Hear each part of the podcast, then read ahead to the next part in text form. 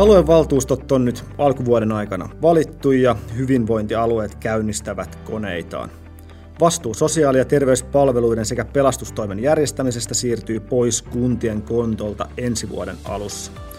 Suomen hallintohistorian suurin uudistus kiihdyttää siis vauhtiaan ja vanhoja rakenteita laitetaan pikavauhtia uusiksi. Miten käy kuntien talouden pidolle, kun verotulet vaihtuvat valtionosuuksiin? Entä miltä näyttää tulevaisuuden kunta sote-uudistuksen jälkeen? Kuntarahoituksen huomisen talouspodcastissa pohditaan tänään, onko sote kunnille uhka vai uudistumisen paikka. Mun nimi on Mika Korhonen ja toimin kuntarahoituksessa kuntien asiakkuuspäällikkönä. Mukana keskustelemassa ovat tänään upeat vieraat, eli Hyvinkään eli Hevinkään kaupunginjohtaja Johanna Luukkonen sekä Vihdin kunnanjohtaja Erkki Eerola. Tervetuloa teille mukaan. Kiitos. Kiitoksia. Hyvinvointialueelle haetaan parasta aikaa johtajia ja samaan aikaan nämä vatet, eli väliaikaishallinnot tekevät lujasti töitä. Paljon pitäisi tapahtua vielä ennen kuin vuosi vaihtuu ja nämä varsinaisesti starttaa vuoden alusta, niin miten tämä sote tällä hetkellä näkyy teillä siellä Hyvinkäällä ja Vihdissä? Millaiset asiat teitä työllistää, teitä työllistää tällä hetkellä kaikkein eniten, ja, tai onko kunnat ylipäätään tällä hetkellä näitä valmisteluissa mukana? Aloitatko sinä Johanna vaikka sieltä Hyvinkään tilanteesta, ja tehän tarvitsette olla tuossa Keski-Uudenmaan hyvinvointialueessa, eikö vaan? Joo, Hyvinkään osalta eli Keski-Uudenmaan sote on ollut jo kolme neljä vuotta on niin toimittu, ja äh, itse asiassa sillä tavalla niin kunnan näkökulmasta ja kaupungin näkökulmasta se tilanne on äh, lähinnä niin kuin prosessimainen enemmänkin, että henkilöstö meiltä on siirtynyt jo pois ja kuntalaiset on tottunut käyttää meidän keusotopalveluita ja hahmottaa jotenkin, että ää, se on irti vähän jo sieltä kaupungista, vaikkakin väistämättä palaute tulee vielä meikäläisen pöydälle palveluista niin hyvässä kuin huonossakin asiassa. Ja mä uskon, että jatkossa myös hyvinvointialueiden osalta niin kyllä me kuntajohtajat vielä ollaan siellä niin kuin palautteen keskiössä, että kuntalaisen on äärimmäisen vaikea varmaan niin kuin jotenkin hahmottaa, että se palvelu ei olekaan enää kunnan palvelua. Itse mä oon ollut tuossa VATE-työryhmässä, eli siinä virallisessa valmisteluelimessä mukana, ja, ja nyt tietysti tässä kohtaa, kun uudet luottamushenkilöt sinne valittiin, niin pääsin siitä sivuun enemmänkin sitten virkakoneistoon muiden kuntajohtajien kanssa tekemään, että siinä omalla tavalla se omakin rooli nyt tässä on vaihtunut, mutta nyt meidän keusotealueella tietysti kun henkilöstö on siirtynyt, niin keskustellaan enemmänkin sopimuksista ja, ja, ja sit siitä rajapinnasta, josta pitäisi saada yhdyspinta siitä hytetoiminnoista ja, ja ehkä aika konkreettisistakin asioista ja ollaan, ollaan niin kuin hyvällä tiellä sitten jo menossa. Yes, kiitos. Mites, miten Serkki teillä sitten Vihdissä? Teillähän tämä Länsi-Uudenmaan hyvinvointialue on taas kokonaan uusi uusi paketti, että Hyvinkäällä se oli jo jonkunnäköinen olemassa, niin miten teillä sitten valmistelut etenee? No kyllähän siis, eh, niin kuin sanoin, niin Länsi-Uudenmaan hyvinvointialue, kymmenen kuntaa pitää laittaa yhteen, niin kyllähän siinä niin kuin sarkaa riittää. Et meillähän sosiaali- ja terveyspalveluita on järjestänyt perusturvakuntayhtymä Karviainen vuodesta 2009 saakka, Joten siten Vihdissä tätä asiaa ollaan jo harjoiteltu, mutta meillä ehkä tällä hetkellä nimenomaan kunnan päässä työllistää se, että me tehdään viime hetken järjestelyitä kiinteistöjen osalta, että miten me saadaan varmasti palvelut toimimaan paremmin sillä hetkellä, kun sote-uudistus on toteutunut. Samanaikaisesti talousarvioprosessi käynnistyy, pitää pohtia sitä, että miten vajaa kahdeksan kunnallisveroprosenttiyksikköä riittää rahoittamaan tulevaisuuden palveluita näiden leikkausten jälkeen. Mutta sitten tietysti myöskin Vihdissä käydään paljon läpi sitä, että mikä on tämä rajapintayhteistyö, mihin Johannakin viittasi hyvinkään osalta. Et kyllä, kyllä siinä sarkaa riittää, mutta toki tämä Karviaisen yhteistyö hieman edesauttaa, koska me ollaan harjoiteltu sitä ja ehkä semmoisena viimeisenä tavallaan niin kuin asiana työlistalla on vielä se, että meidän täytyy tietysti Karviaisen kanssa käydä sitä keskustelua, että miten tämä alasajo hoidetaan tässä kuntayhtymässä ennen kuin tämä uudistus toteutuu. Toi on pakko napata tuohon Erkin nostoon tähän alasajoon, että siitähän ei juuri niin kuin julkista keskustelua kauheasti käydä, että ne, kellä on nämä kuntayhtymät toteuttamassa sitä sote-palvelua, että kuinka kauasta hallintoa pyöritetään, kuka sitä pyörittää. Eli meillä on vielä niin kuin monia päätöksen tekemisen paikkoja vielä tässä syksyllä, että periaatteessa toimii hyvinvointialue, mutta sitten se meidän nykyinen kuntayhtymä, niin sen on pakko jatkaa, että ei se, ei se voi lopettaa toimintansa silloin tilinpäätökset ja voi olla jotain sopimusvaatimuksia, jotka on ehkä riitautettu ja ne tulee joskus myöhemmin käsittelyyn, tarviiko niitä jatkaa, että jää nähtäväksi, kuinka kauan meillä sitten niin kuin Hyvinkäällä tai Vihdissä niin pyörii nämä kuntayhtymät siellä rattaissa kanssa. Eli käytännössä nyt näihin alas, alasajoihin liittyy jotain, jotain haasteita ja pohdintoja. Tuleeko teille vielä jotain muita mahdollisia haasteita mieleen, mitä tähän hallintohimmeliin tai uudistukseen liittyy? No varmasti, tota, jos mä vihdin osalta aloitan, niin kyllä mä niin kuin korostan sitä rajapintaa. Et me ollaan nyt saatu harjoiteltua sitä, että miten tämä hyvinvoinnin edistäminen ja miten se rajapinta toimii niin perusturvakuntayhtymä Karviaisen kanssa. Mutta Länsi-Uudenmaan hyvinvointialue on kokonaan uusi organisaatio. Ja meillä ei ole vielä siellä olemassa niitä mekanismeja, että miten se tulee toimimaan. Ja kyllähän tietysti tota, päästään ehkä myöhemmin tässä keskustelussa näihin rahoitusmalleihin ja niiden epäkohtiin, niin mikä se hyvinvointialueen rooli lopulta on siinä hyvinvoinnin edistämisessä, niin se on varmasti se iso kysymys ja mikä on sitten se kunnan. Hyvä pointti ja tuosta varmasti keskustellaan. Keskustellaan myös myöhemmin. Mites Johanna, tuleeko sulla vielä jotain?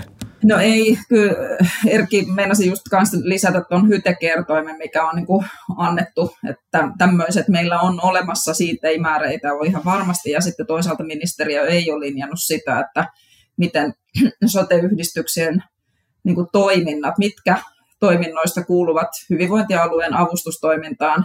Siellä varmaan valtiolla minkälaisia ajatuksia on sitten tavallaan niiden yhdistyksien avustuksien järjestelmästä, jotka kunnille on ollut hyvinkin tyypillisiä.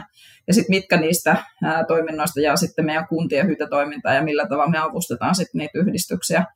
Ja kun ei sitä ministeriö millään tavalla ohjaa, niin mä pelkään esimerkiksi sitä, että meille tulee Suomen jokaisen maakuntaan tai hyvinvointialueeseen niin kuin omanlaisemme avustusjärjestelmäsysteemi ja yhdistykset ei ole tasavertaisessa niin kuin suhteessa siihen valtioon ja kuntaan, että miten sitä toteutetaan, niin tämä on ehkä se, miksi mä kutsun aina sitä, että koskahan rajapinnasta saadaan se yhdyspinta, että me oikeasti tiedetään, mitä tehdään.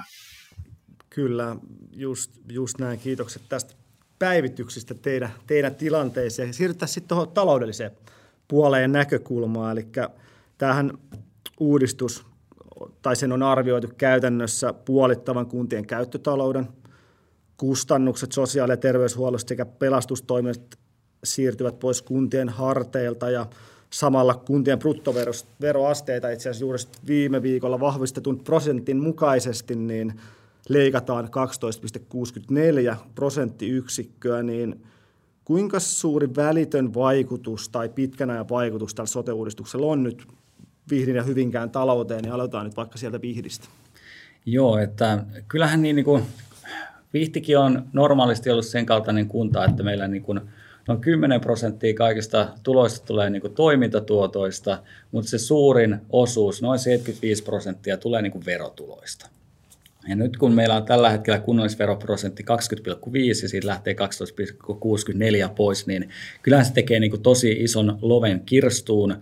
Meitä lähtee jotakuinkin noin 100 miljoonaa pois kunnasta tuloja ja menoja ja meidän valtionosuusriippuvuus kasvaa ja se asettaa niin kuin meille suurta huolenaihetta ja mä uskon, että nyt varmasti tota, Tuleva talousarviokierros on jo haasteellinen, miten selvitään vuodesta 2023, mutta se haastekerroin tulee kasvamaan entisestään vuonna 2024 ja 2025, koska vielä vuodelle 2023 tulee tilittymään näitä jäännösverotuloja vuodet 2022 ja 2021.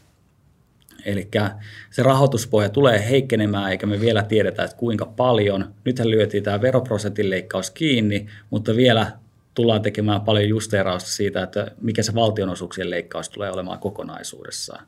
Et paljon, paljon on kysymysmerkkejä ja siten kuntien on vaikeaa niin tämän sote-uudistuksen, kuten myöskin sitten vallitseva Ukrainan tilanteen takia niin kuin ennakoida, että miten se verotulokertymä tulee kehittymään ja miten talous tulee ylipäätänsä kehittymään. Että tässä on niin kuin aika vankka sumuverho tänne ennustamisen edessä. Miten onko hyv- Hyvinkäällä vähän vastaavia ajatuksia tai vastaavia haasteita? No on, siis er- Erkki on varmaan tuon kaikkien kuntien ongelman toi pöydälle hyvinkin, hyvinkin että mä luulen, että tuohon jokaisen kunnan on helppo yhtyä. Ähm, tuohon korostuu vielä erityisesti se, että me ollaan kasvukaupunki, muuttovoittoinen kaupunki, ja varmaan tämä koko Etelä-Suomi on tämmöisessä tilanteessa, että me kasvetaan, meidän pitäisi investoida. Siellä on toki korjausvelkainvestointeja, mutta sitten on ihan uutta investointejakin, mitä pitää tehdä, niin se, se yhtälö tämmöisessä tulo, tulon tulevaisuuden ehkä semmoisessa sumuharsossa, kun ollaan, niin on tosi haasteellista miettiä, että mitä pitää tehdä. Ja, ja hyvä viittaus oli just tähän Ukraina-inflaation nousuun ja sellaisiin, niin nyt kaikki laskelmat on tehty silloin, kun oli asiat hyvin. Ja nyt kerroin on aika toisenlainen. Kustannukset niin kuin investointien näkökulmasta, niin juuri itse asiassa päivitin yhden ison kouluhankkeen, joka meillä tuossa on työpöydällä, niin aika, aika rajuja korotuksia tulee koko ajan siihen, että kun me yritetään laskentaperustetta saada, että paljon se investointi on ja ja, ja mietitään sitten, että taas vastaavasti, kun nämä laskelmat on tehty hyvään aikaan, niin korjaako valtio niitä ollenkaan.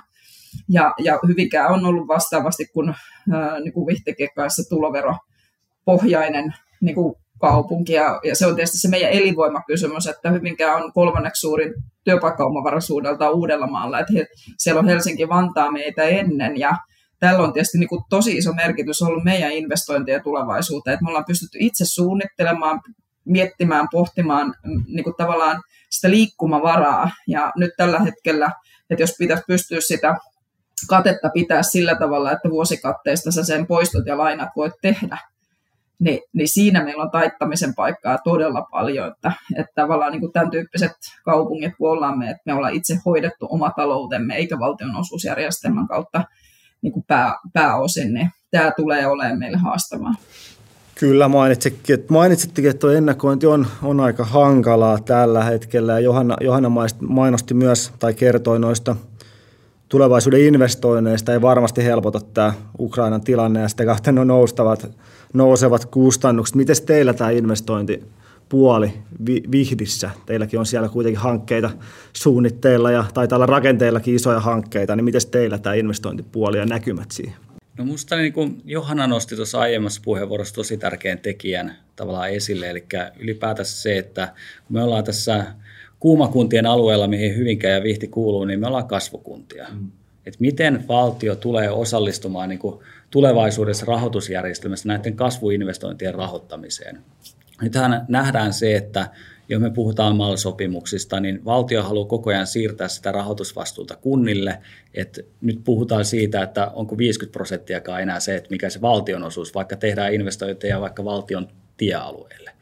Sitten valtio teki nyt muutoksen siihen valtionosuusjärjestelmään siten, että siitä on muistaakseni noin muutaman kymmenen miljoonan potti, mikä on tähän kasvuinvestointiin, ja jos kunta on kasvava, niin saa enemmän rahaa, mutta sitten kun me puhutaan siitä, että se peruspalveluiden valtion osuus on pari miljardia, niin se merkitys on ihan mitätön. Eli kyllähän sitä osuutta tulisi kasvattaa. Vihdissä tietysti huolettaa tämä kehitys, kuten myöskin huolettaa se sumuverho, mitä on edessä. Että nyt kunnat on velkaantunut paljon, pohditaan sitä, että miten tämä tulee heijastumaan myöskin lainasalkkujen korkoihin ja miten se tulee nostamaan meidän käyttötalouden kustannuksia ja mikä vaikutus sillä on siihen meidän kykyyn ylipäätänsä edes velkaantua samaa tahtia kuin nykypäivänä. Mutta varmaan niin kuin loppujen lopuksi me tullaan katsomaan paljon sitä vuosikatetta, miten se riittää. Että tämähän on tämmöistä nettosummapeliä, koska usein se vuosikate on se erä, millä rahoitetaan niitä poistoja ja investointeja ja lyhennetään niitä lainoja. Että tässä kuitenkin, vaikka liikevaihdosta lähtee se noin 100 miljoonaa pois, niin sitä täytyy katsoa niitä nettolukuja myöskin. Sellainen, mikä tähän pakko nostaa vielä niin kuin ajatuksena tämä hytekertoimen näkökulma, että ää, paljon puhutaan siitä, että kaupungeille, kunnille jää se hyvinvointityö, niin kuin jääkin. Se vapaa-aika on tietysti se meidän elinvoima ja pitovoima kysymys kanssa ja sitä meidän pitää pystyä edistämään. Se on myös hyvinvointikysymys niin kuin, ö, hyvinvointialueiden näkökulmasta, että jos kunnilla siihen ei ole mahdollisuuksia, niin sitten me ollaan hankalassa tilanteessa. Mutta se, että meidän hyvinvointikertoimen tuloksellisuus voi olla vaikuttaa, siihen vaikuttaa myös tuo hyvinvointialueen oma toiminta. Ja, ja heillä niin kuin se euromäärä, joka sinne on osoitettu, niin se on ihan toista luokkaa kuin meidän kuntien euromäärä. Ja tästä puhutaan hirveän vähän. Me niin kuin osoitellaan paljon kuntia, mutta sitten loppupeleissä niin kuin itse hyvinvointialueenhan pitäisi tehdä kunnolla sitä hyvinvointityötä. koska se, että jos he eivät sitä tee, niin heidän laskunsa tulee meidän maksettavaksi ja meidän tulonsiirtona sitten otetaan pois valtionosuusjärjestelmästä. Ja, ja me voidaan tehdä kaikki ne toimenpiteet, mitä meidän hytekertoimen näkökulmasta sinne, kun määritellään se, se on niin kuin tietysti varmasti kunnat sitoutuu ja se on meidän tavoitteena uskoisin kaikissa kunnissa, mutta se, että me tiedetään, että korona, Ukrainan tilanne, että lakot, mitä tässä on esimerkiksi hoitopuolella tälläkin hetkellä menossa, niin se hoitovelka vaan niin kuin kasvaa ja nyt sitä ruvetaan maksaa kanssa, niin silloin onko, onko resursseja tehdä hyvinvointityötä, jos korjataan hoitovelkaa. Että se on vähän sama juttu, että jos kaupungissa on korjausvelka ihan jäätävän suuri, niin on hirveän vaikea tehdä uusi investointia. Niin tässä on hyvinvointialueella nyt samanlainen pommi tulossa käsiin ja me todennäköisesti kunnat ollaan siitä, jotka valtionosuusjärjestelmässä siitä maksetaan sitten ja tästä ei keskustella mun mielestä riittävästi. Et jos tätä Johanan niin kuin ajattelua vielä vähän kärjestää, että se tulee niin kuin, vielä niin kuin kirkkaammaksi, niin kyllähän se niin on, että hyvinvointialue saa 80 prosenttia rahoituksestaan sen pohjalta, että kuinka sairasta väki sillä alueella on. Ja sitten voi kysyä sitä, että kuinka kannustavaa se on, jos hyvinvointialue saa prosentin rahoituksesta sen hyvinvoinnin edistämisen työhön. Eli tota, mä näkisin, että ne suhteet pitäisi olla, no ei nyt ehkä ihan toisiin päin, mutta joka tapauksessa sitä hyvinvoinnin edistämisen osuutta tulisi kasvattaa merkittävästi. Ja se on varmasti niin kuin suurin ongelma tässä sote-uudistuksessa, että aikoinaan kun sote-uudistukseen lähdettiin, niin haluttiin kuitenkin vaikuttaa Suomen kestävyysvajeeseen. Mutta nyt ollaan siinä tilanteessa, että kustannukset vaan kasvaa ja kasvaa, eikä siellä ole todellisia mekanismeja, miten uudet hallinnon tasot puhuu keskenään. Et jos puhutaan niin kuin kunnallishallinnosta ja hyvinvointialueista, niin siellä ei ole sellaisia keskinäisiä kannustimia ja niitä pitäisi keksiä. Sitten tässä on ehkä liittyy myös sekin tässä, että me ollaan nyt varmaan kaikilla hyvinvointialueilla rakentamassa hallintohimmeli, mutta tavoitteet on vielä aika hukassa. Eli, eli tavallaan itse asiassa se toiminta, että mihin pitäisi ryhtyä, ja, ja tämä on nyt varmaan se niin kuin haaste myös siellä johtajien ää, rekrytoinnissa, että sinne oikeasti ää, rekrytoidaan muutosjohtajia. Et nyt jos tämä kokonaisuus vaan siirtyy sellaisena, kun se on sinne hyvinvointialueelle, eikä sitä lähdetä johtamaan muutoksella, niin, niin tota, mitään hän ei tapahdu. Ja, ja sitten loppupeleissä ää, kunnat on, on jo tottunut, mehän ollaan säästetty kaikilta toimialoilta aina, kun sote on mennyt yli ja nyt hyvinvointialue on itse siinä jamassa, että heidän pitää itse säästää niistä omista toimenpiteistä, niin se edellyttää ihan jäätävän kovaa muutosjohtamista ja kannusta ja tsemppaa kyllä kaikkia, jotka sinne tulee valituksi kova paikka. Ja, ja varmasti tullaan seuraamaan, seuraamaan niitä vaikutuksia, mitä se meidän kuntakentällä ja varmaan valtiotoimesta myös kanssa. Hyvä, hyvä keskustelua. Ehkä voisi tarttua tässä vaiheessa tuohon, tuossa puhuttiinkin tuosta niin hyvinvoinnin ja terveyden edistämisestä, ja että se olisi hyvinvointialueiden vastuulla, mutta sama, samaan aikaan, että miten te, tai nythän kuitenkin loppujen lopuksi se jää kunnille oikeastaan, niin kuin miten se on ö, määritelty, että se hyvinvointi ja terveyden edistämisen vastuu on siellä, mutta samaan aikaan toi niin kuin järjestäminen hän siirtyy hyvinvointialueelle, niin miten toi sitten tuo yhteispelinäkökulma, niin miten te sitten näette sen, että vaatii varmaan aikamoista yhteispeliä? Joo, no mä, mä nappaan mulla heti pöydällä tässä sellainen case-esimerkki, mitä viime joulusta ollaan tehty, kun Hyvinkäällä on ollut sote-yhdistykset, jotka on toteuttanut mielenterveys- ja päihde niin kuin asiakkaiden kohtaamista ja ää, märkäpää niin kuin asuntoja tai, tai ensiasuntoja henkilöille, joilla ää, ei ole vielä vuokramahdollisuuksia ollut saada. Että tämän tyyppistä niin kuin oikeastaan aika niin kuin ruohonjuuritasolla oleva, ja se on tapahtunut meillä yhdistyksien avustuksen kautta. Nyt tällä hetkellä neuvotellaan siitä, että yhdistykset eivät ole saamassa sitä avustusta, tai ovatko saamassa. Ja sehän tarkoittaa sitä, että meidän kaikki esimerkiksi hyvinkään tämän tyyppiset mielenterveyspäihde asiakkaat, jos, jos he eivät saa hyvinvointialueelta avustusta ja se toiminta kuuluu kuitenkin hyvinvointialueelle, niin mitä tapahtuu niille ihmisille?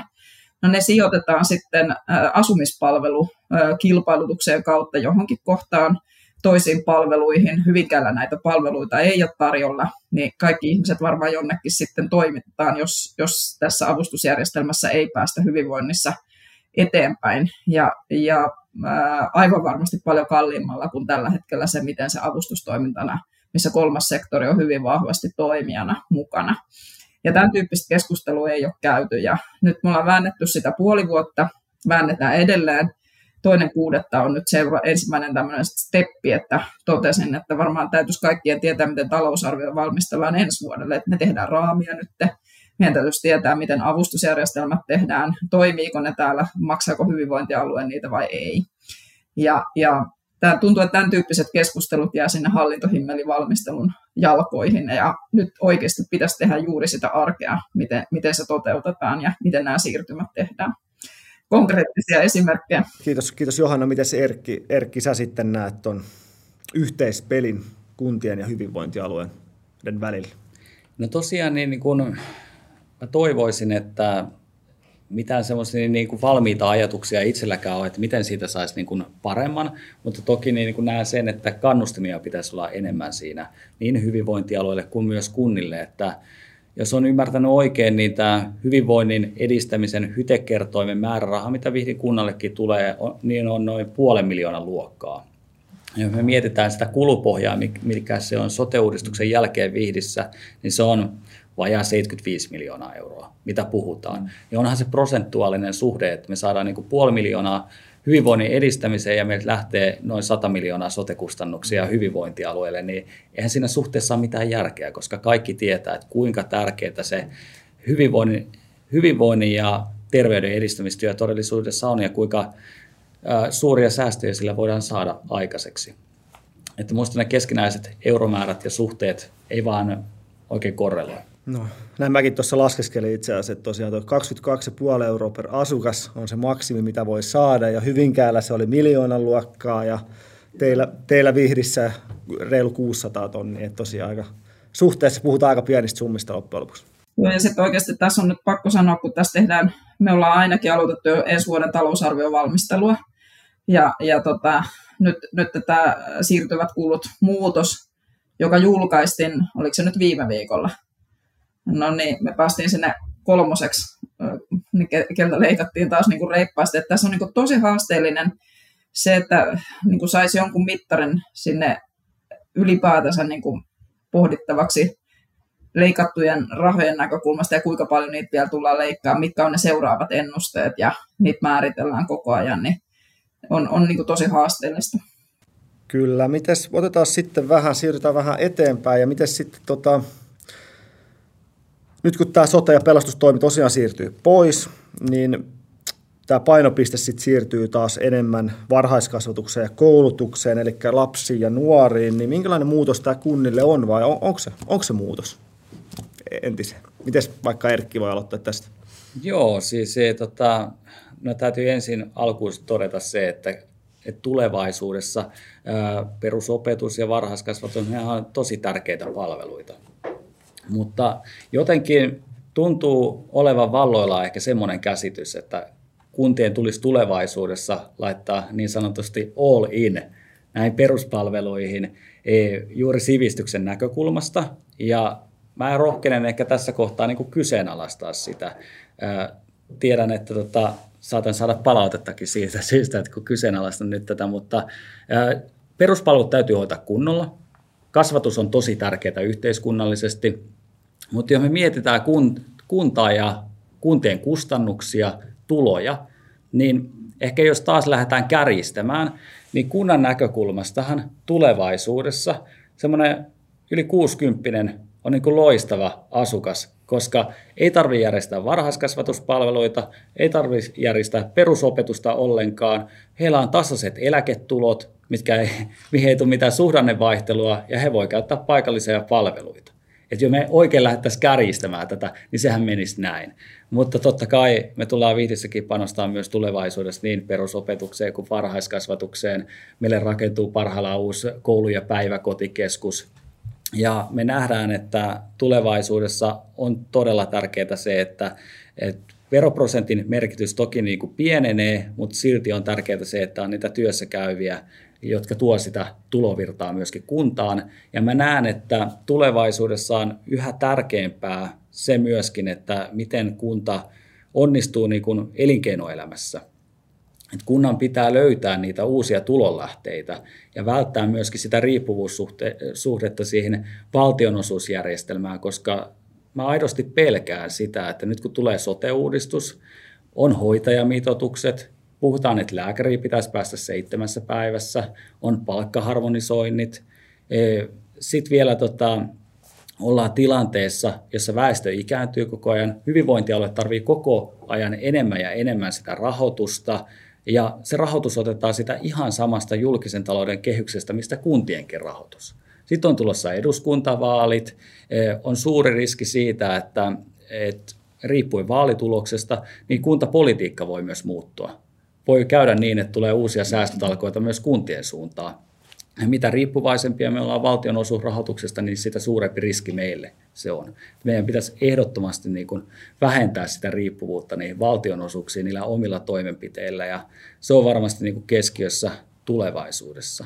Ja sitten on tietysti niin kuin mielenkiintoista myöskin pohtia sitä, että, että nythän sote-palvelut on näyttäytynyt niin kuin kunnalle taloudellisessa mielessä palveluna, johon saattaa tulla äkillisiä niin kuin muutoksia, että yhtäkkiä kustannukset saattaa olla suurempia ja se täytyy leikata muualta ja tasapainottaa sitä taloutta. Mutta tulevaisuudessahan ne ei kuntien näkökulmasta enää ole sen kaltaisia, vaan niistä tulee itse asiassa elinvoimatekijä kunnalle. Se, missä on hyvät sotepalvelut, kun väestö ikääntyy, niin sinne todennäköisesti muuttaa myöskin uusia asukkaita. Ja se, mikä on mielenkiintoista, on se, että jos me katsotaan sitten taas tätä samaa asiaa niin kuin hyvinvointialueen näkökulmasta, niin silloin käy niin, että hyvinvointialueelle on esimerkiksi, jos me käytetään nyt Länsi-Uudenmaan hyvinvointialuetta esimerkkinä, niin hänellä on sama, tai hyvinvointialueelle on sama, että asuuko se asukas Lohjalla, Espoossa, Siuntiossa, Inkoossa vai Hangossa vai Vihdissä. Kun taas, jos ne sote-palvelut ajetaan Vihdistä alas ja sen takia asukkaat muuttaa pois, niin meidän verokertymä putoaa heti. Et tässä on ehkä tämmöisiä asioita, mitkä näyttäytyy pitkällä aikavälillä. Ja mä toivon, että mä maalailen nyt semmoista kuvaa, mikä ei koskaan toteudu. Mitäs sieltä Erke tuli vahvoja, vahvoja näkökantoja? Mitäs Johanna? No hei, mun on pakko yhtyä tuohon Erkin kuvaan, että kyllä mulla itsellä on ihan toi sama maalattu kuva ajatuksessa, että kyllähän niin kuin kunnan tehtävä on pohtia nyt elinvoimaa tulevaisuuden näkökulmasta, ja siellä on erilaisia kulmia. Ja siellä on ehkä juuri näin kuin Erkki totesi, siellä on kulmia, joista ei ole ehkä saanut puhua julkisesti tai niistä ei haluta puhua. Mä en tiedä, kumpi se on sitten se oikeampi sana, mutta me, mehän niin kuin, kauttaaltaan Suomen väestö ikääntyy ja kysymys on sitten, että mi, miten se ikääntyvien ihmisten palvelut versus sitten ne viimeiset, useasti ne viimeiset vuodet, jotka on kalliimpia, niin miten ne niin kuin korreloi valtion budjetissa ja miten ne jaetaan ne rahat. Siitä on kysymys. Ja, ja sen takia mä itse kanssa niin kuin huolissani siitä, mä oon äh, niin kuin aina lähtökohtaisesti ollut sitä mieltä, että kunnat, joissa elinkeino porskuttaa ja, ja ihmisiä tulee ja menee, että se muutto, muuttovirta on niin semmoinen tasainen, niin ne tulee pärjäämään.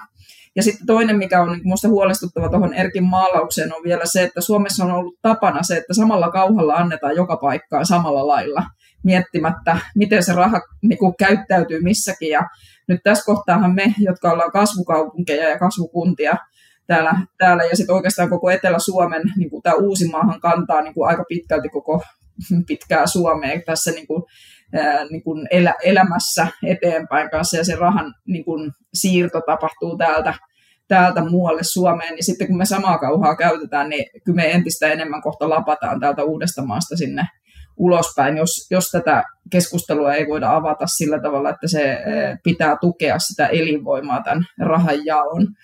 Olen aina ihmetellyt sitä ja puhunut noissa edellisissäkin kunnissa siitä, että kun erilaisia hankkeita tai toimintoja laitetaan, niin miksei koskaan mitata sitä, että paljonko se tuottaa, vaan aina sitten mietitään, että maksetaan sitä pahoinvointia. Tämä vähän my- myös niin kuin mitä Erkki puhui tuosta sairauden hoidosta, niin elinvoiman lisäämisessä on sama juttu, että annetaan kauhalla ja oikein roppakaupalla sinne, missä tuntuu, että niin kuin ei olisi enää niin kuin annettavaakaan, mutta sitten ne alueet, itse tuossa Raumaa katselin viime vuoden, niin tehtiin 1300 uutta työpaikkaa siinä mun aikana, niin ei, ei mitään apuja, ei mistään.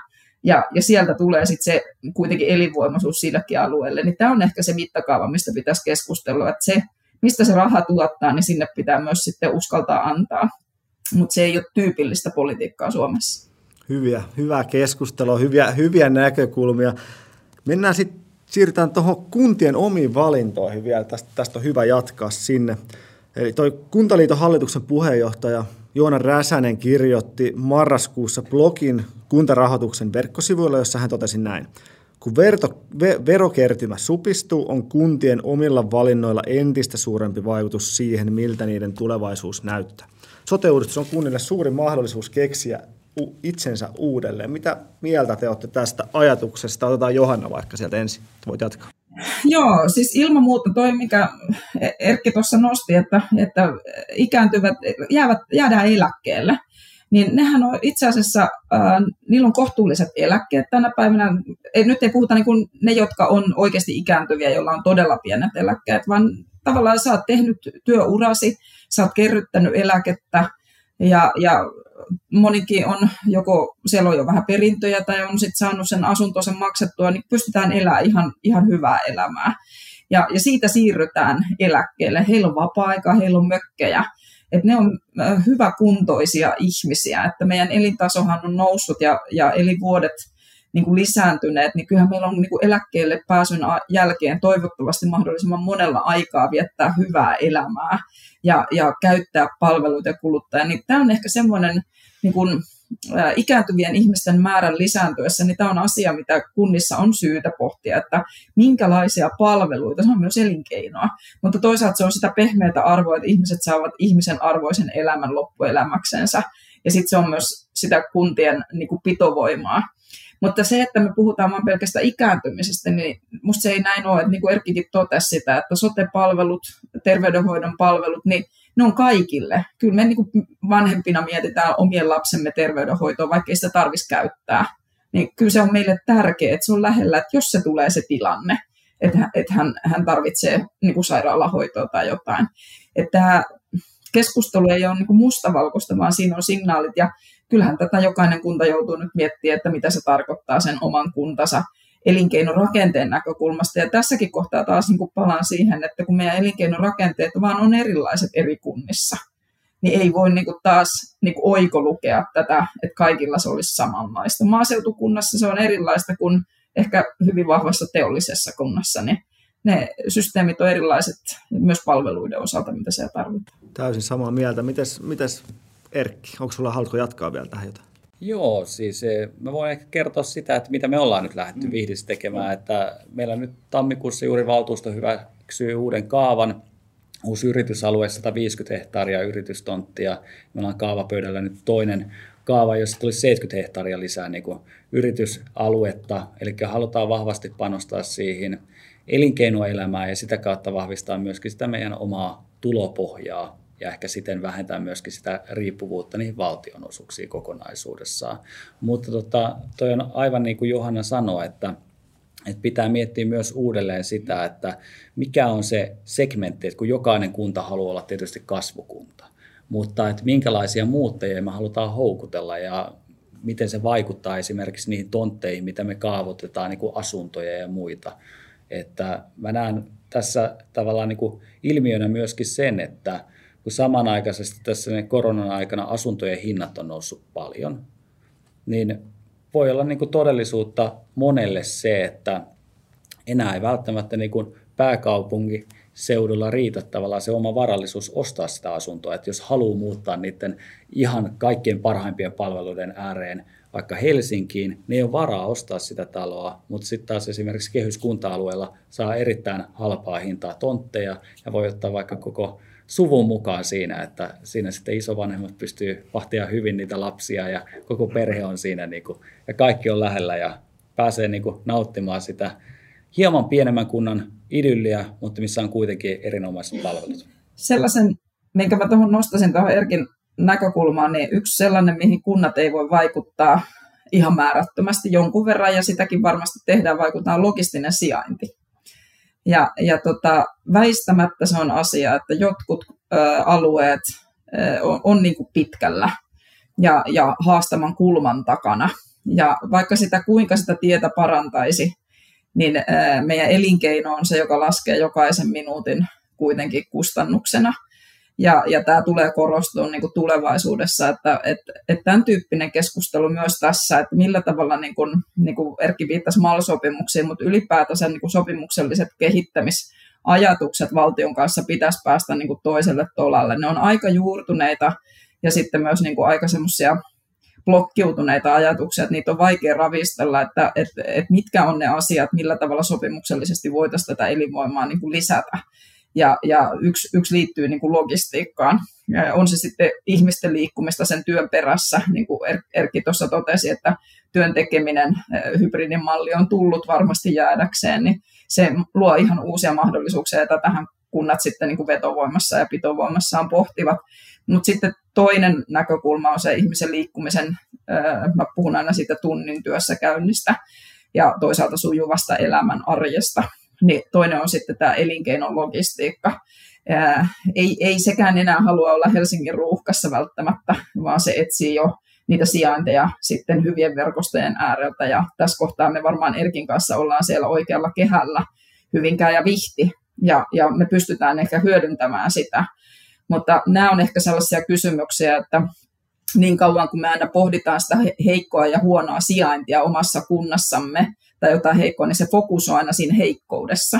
Kun käännettäisiin se, että mikä on se meidän vahvuus ja kehitettäisiin sitä vahvuutta, niin useasti se heikkouskin siellä lisääntyy. Että meillä on ehkä tämmöinen taipumus niin kuin käpertyä niihin huonoihin asioihin aina, kun käydään keskustelua. Ja ja itse jotenkin ajattelisin, että semmoinen positiivinen näkökulma. Ehkä vaaleanpunaiset silmälasit aurinkolasena olisi paremmat kuin mustat, niin näkisi vähän ehkä kirkkaammin sillä tavalla, että, että, että missä niitä unelmia voisi siintää ja miten niitä voisi rakentaa. Ja toisaalta ehkä rohkeasti tehdä toisenlaisia ratkaisuja. Jos tämä päivä ei toimi, niin sitten on syytä tehdä asioita toisin. Hyvä, tästä oikeastaan hyvä, hyvä siirtyä sitten viimeiseen, viimeiseen kysymykseen. Tässä vähän tota, visioitiin sitä että mitä, miten Vihti on lähtenyt valmistautumaan tulevaan ja vähän to, kaavoituksen kautta sun muuta, mutta ihan tämmöinen tulevaisuuden visiointi kysymys loppuu, että mitä, er, miten Serkki, niin miltä näyttää Vihdin kunta vuonna 2030? Sehän näyttää erinomaiselta. Eli, tota, Mitä kyllä, tarkoittaa erinomaisella? Erinomainen tarkoittaa sitä, että kun viittasin aikaisemmin niihin yritysalueisiin, niin kyllä mä toivon, että Vihti tunnetaan 2030-luvulla siitä, että me ollaan saatu niitä isoja yrityksiä houkuteltua Vihtiin ja me ollaan saatu hyödynnettyä sitä potentiaalia, mitä meillä on myös elinkeinopuolella, mitä jo aikaisempina vuosina saatu yhtä hyvin tavallaan niin kuin, ehkä niin kuin käytettyä kokonaisuudessa, että mä uskon, että ne uudet yritykset on asia, mutta toinen on myöskin se, että meidän yksi iso elinkeinoinvestointi, mikä parantaa myöskin niitä yhteyksiä, on Turun tunnijuna. Että kyllä mä uskon, että Turun tunnijuna kulkee 2030-luvulla ja se tuo sitten taas uutta muuttajapotentiaalia meille, että sitä arvioitu, että ne on 10 000 asukasta parhaimmillaan. Ja sitten me kehitetään myöskin Vihdissä koko ajan Nummelan lentokenttää ja mä toivon, että 2030-luvulla siellä on vieläkin enemmän sähkölentokoneita ja muuta tämmöistä, että päästään myös tähän kehityskulkuun mukaan. Että, että näen kyllä, että ruususelta näyttää tulevaisuus eikä ruusuissa saa piikkejä. Joo, toi oli hyvä, hyvä toi, että ei ohdakkeella lähdetä, lähdetä sitten. Mä, näen kanssa hyvinkään hyvin positiivisessa kierteessä, että meillä on niin kuin kasvuvauhti menossa – nyt niin kuin Hyvinkään on ollut kuitenkin sellainen, joka hyötyy tästä metropolin läheisyydestä, sitä ei käy kieltämään. Ja, ja toisaalta se täytyy myös ottaa kaikki ne positiiviset asiat, mitä on olemassa, niin otetaan haltuun. Ää, elinkeino on löytänyt Hyvinkään. Meillä on tällä hetkellä to, tosi hyvä drive siinä ja se on tietysti se suuri unelma, että drive pysyy päällä ja se liittyy juuri noihin, minkä Erkki sanoi, että etupainotteista tonttihankintaa, etupainotteista kaavoitusta, on se sitten asumista tai, tai sitten elinkeinopuolta, että siinä, siinä jos on niin kuin myöhässä, niin yrityksille ei ole aikaa niin kuin pohtia. Että kyllähän me ollaan nähty se, että, että jos meillä Hyvinkäällekin Onninen teki sen 40 hehtaaria osti maata, että saa keskeisen logistiikkakeskuksen, niin se mahdollisti vain juuri tuolla, minkä Erkki sanoi, että pitää olla riittävästi maata, jossa on kaava. Ja, ja näitähän keskustellaan tällä hetkelläkin ihan valtakunnan lehdistä tiedetään, että on muutamat isot yritykset etsivät kaavavalmiita tontteja. Eli sillä tiellä halutaan pysyä. Se tarvi, tarkoittaa niin kuin ihan selkeästi tämmöistä niin maahankintapoliittista ajatusta, että miten sitä sitten tehdään toisella tavalla tai onko, onko se reitti oikea, miten sitä nyt tehdään. Toinen, mikä meillä on iso, iso kuva, meillä on keskustan Hyvinkään on ehkä tässä niin kuin niin kuin Uudenmaan alue, jos otetaan niin kuin metropolin keskusta Helsinki pois, niin me ollaan kaupunkimaisin tämmöinen kaupunkikeskusta, että, että hyvinkään pystyy oikeasti puhumaan siitä, että meidän kokoisessa kaupungissa on keskusta, joka kehittyy. Ja meillä on niin kuin vahva tämmöinen masterplan menossa tällä hetkellä, jossa pohditaan kaupungin sisäistä logistiikkaa, miten se toimii ja millä tavalla se palvelee asumista tai liityntäpysäköintiä, koska meillä kuitenkin sitten ne ihmiset työssä käy Tampereen ja Helsingin välillä isosti junalla ja autolla, ja sitten toki Porvoo-Lohja välikkö, että se kulkee kanssa sinne, että meillä on niin kuin laaja, laaja alue, mikä täytyy huomioida sitten, ja tämä vaikuttaa siihen, että kaupungin keskustaa pitää myös kehittää. Ei se, että me tuodaan uusia taloja tai rakennetaan, vaan se, että meidän täytyy niin kuin huolehtia siitä, että se kaupunki itsessään kehittyy. Ja, ja se on niin sellainen, mikä täytyy muistaa siinä, siinä niin kuin kaavaprosesseissa, ja siihen liittyy sitten palveluverkko palveluverkon pitäisi olla niin kuin koko ajan kehittyvä ja eteenpäin työntävä, jotta se vetää sitten tullessaan niin kuin sitä asu, asukasta, joka sitten sen tietyn palvelun saa. Tämä on, tämä on niin kuin iso rulla, missä ei oikeastaan niin kuin, näitä rattaita ei voi jättää mitään makaamaan, niin kaikkia pitäisi vaan niin kuin oikeassa tahdissa. Että joissain on pieni pyörä ja joissain on vähän isompi väkipyörä, mutta niiden pitää niin kuin ilman kiviä rahista eteenpäin. Ja, ja tota, tätä strategiaa me tehdään nyt tällä hetkellä, kohta tulee pelikirja ulos. Aika hevisti mennään. Eli toisaalta molempiin yrityksiin lisää on vuonna 2030 ja juna kulkee vihdin läpi ja Hyvinkäällä keskusta kasvaa ja kehittyy tiivistettynä. Hei, tähän on hyvä lopettaa. Kiitos, kiitos tosi paljon Johanna Erkki, kun pääsitte mukaan keskustelemaan tästä isosta, isosta muutoksesta ja kuntien tulevaisuudesta. Kiitos paljon, oli mahtavaa olla mukana. Kiitoksia ja kiitoksia kuntarahoitukselle. Te olette meille tärkeä kumppani. Tämä on tosi tärkeää, että teidän kanssa voi käydä tämmöistä talouskeskustelua. Kiitos. Hyvä kuulla, kiitos. Kiitos paljon myös ke- kehuista ja keskustellaan myös jatkossa. Myös kuulijoille muistutuksena, että nämä kevät kauden aikana nämä Huomisen talouspodcastit ilmestyvät viikoittain, joka toisen viikon tiistaina. Muistakaa laittaa podcast seurantaan Spotifyssa, Acastissa, Soundcloudissa tai Applen ja Googlen omissa podcastit-sovelluksissa. Me palataan taajuukselle taas parin viikon päästä. Siihen asti kiitoksia ja kuulemiin.